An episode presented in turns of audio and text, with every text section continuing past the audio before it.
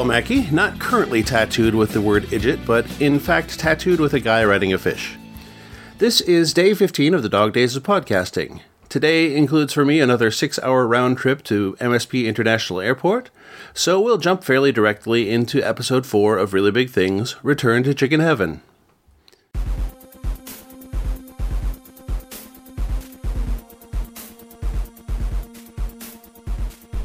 Really Big Things by Paul Mackey.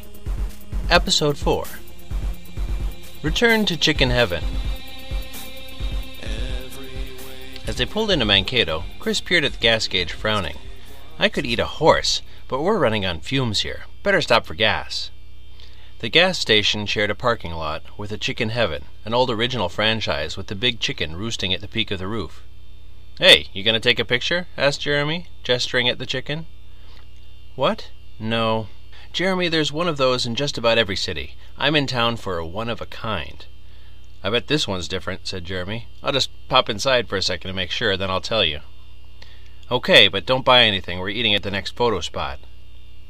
Jeremy went inside, wincing slightly at the grease smell, the beeping fryers, the howdy there's, and all the rest of the still too fresh memories of his last job. He went to the back of the dining room, and sure enough, between the ladies' room door marked hens and the men's room door marked roosters, was a third door marked VIP, with a small slot next to the knob. Chris was finishing filling up the car and draining the last of his soft drink so he could throw away the cup. Yep, there's a VIP room in that chicken up there, said Jeremy triumphantly as he approached. And just what, pray tell, is in a VIP room in a chicken heaven? asked Chris. Ha! Glad you asked, said Jeremy, relishing the fact that he finally had some knowledge that Chris lacked. Usually just one table, a trash can, and a window with something of a view. It's almost always cleaner and quieter, too. Great. Let's go up for a picture or two. Can't. Don't have a chicken lovers club card. Chris choked on the dregs of his soft drink. What? he gasped. Don't look at me that way, dude. I don't name the things. It's all done down in Texas in corporate. Okay, let's just get going then. They drove up the road another few minutes and pulled into a parking lot between two restaurants. The windows on one side flickered with the television light of a sports bar. Opposite that was a restaurant ruled over by a giant grinning man holding aloft a giant wooden spoon. Hey, Happy Chef. I haven't been to one of these in, God, I don't know how long. Not many left, and this is the last one with a chef outside. Suppose there's no point in asking which restaurant we're eating at. Afraid not, Jeremy. There's a hole in me only a 24 hour breakfast joint can fill. I'll shoot after we eat. At that late hour, it took almost no time to get a table. Wish they sold beer, said Jeremy, sipping his iced tea. Chris moved his orange juice glass aside as the server approached. I'd think you'd take a break after what happened this morning.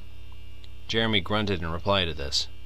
The server set down a bacon cheeseburger for Jeremy and a giant skillet in front of Chris. This'll do for now. What'd you order again? Hash brown skillet, said Chris, playing a hand over his order with a game show hostess flourish, with corned beef hash and two eggs on top over easy. They set to devouring their food for a few minutes. Jeremy paused and looked up from his burger. List tell you what the big argument was about? Something about you quitting the chicken heaven job. Is there a story? asked Chris, taking a big swig of orange juice. Is there ever? said Jeremy, a broad grin on his face. Mike was fuming. Wild goose chase, he thought to himself. Damn weirdo sent me on a wild goose chase. He was driving back into Mankato from the truck stop following a humiliating half hour, mingling with all manner of truck drivers, mechanics, and a couple of truck stop trixies, one of whom with questionable femininity. He growled and flashed his brights at some oncoming driver who seemed determined to blind him. His stomach growled as well. The drug dealer from the truck stop approached Jeremy's table and nodded at the half-eaten skillet. "Where's your buddy?" "Oh, hi," said Jeremy. He's otherwise occupied. Corned beef hash? sniffed the dealer. Yep, have a seat and help yourself if you want. I think he's probably done with it. Nearby, the bathroom door burst open, and a long haired guy came out looking a bit pale as he joined a few buddies in another booth. Dude, that guy in there is totally blowing chunks. Call me Jack, said the dealer, tossing a small plastic bag on the table. Have some expansion. How much? Consider it a free trial offer. Now, I'm not from around here, man. That whole first one for free shtick won't work on me. Just take them, said Jack.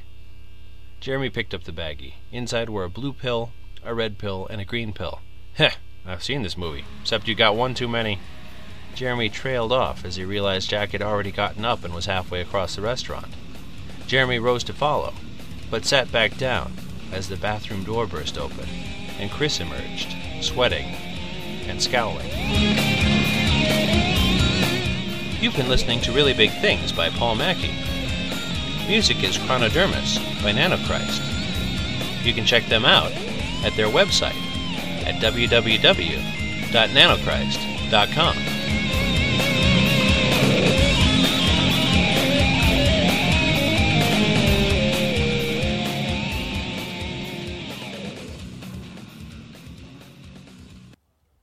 Um, I knew this would happen eventually. I'd completely blank out on the voice identity for the cameo. Okay, just kidding. It was J.C. Hutchins, author of the Seventh Son trilogy, who I believe at the time was still podcasting out book one of the Seventh Son trilogy. This felt like a massive get at the time. With podcasting being the size it was, this was a genuine superstar. I got to expand on the world of Chicken Heaven restaurants in this one. I myself had only pictured them as mall locations, a food court kind of thing, but now the older locations were really big things in their own right. There was a cringeworthy line in there that has not aged particularly well. I'd definitely pull all talk of sex workers of any kind, as they have no bearing on the story. Uh, you know, I, I regret it. I, uh, I'm learning. Still. Always learning. I'll probably say more on the Mankato Happy Chef tomorrow, but I will say that in reality, the neighboring businesses to the Happy Chef are a truck stop and a motel. No sports bar like in the story. I'm going to get started with all the rest of my day next. I'll be back with you all tomorrow. Happy hunting!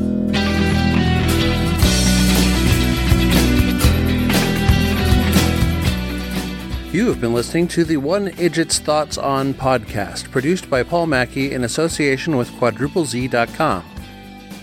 Theme music is Too Good by Jack Mangan and is used by permission from him. If you would like to hear other podcasts by me, you might try the Ghostlight Podcast, a completed intro cast about the TV series Slings and Arrows, or Idjitcast, an intro cast for the TV series Supernatural. Both can be found on fine podcasting listening software everywhere or at quadruplez.com.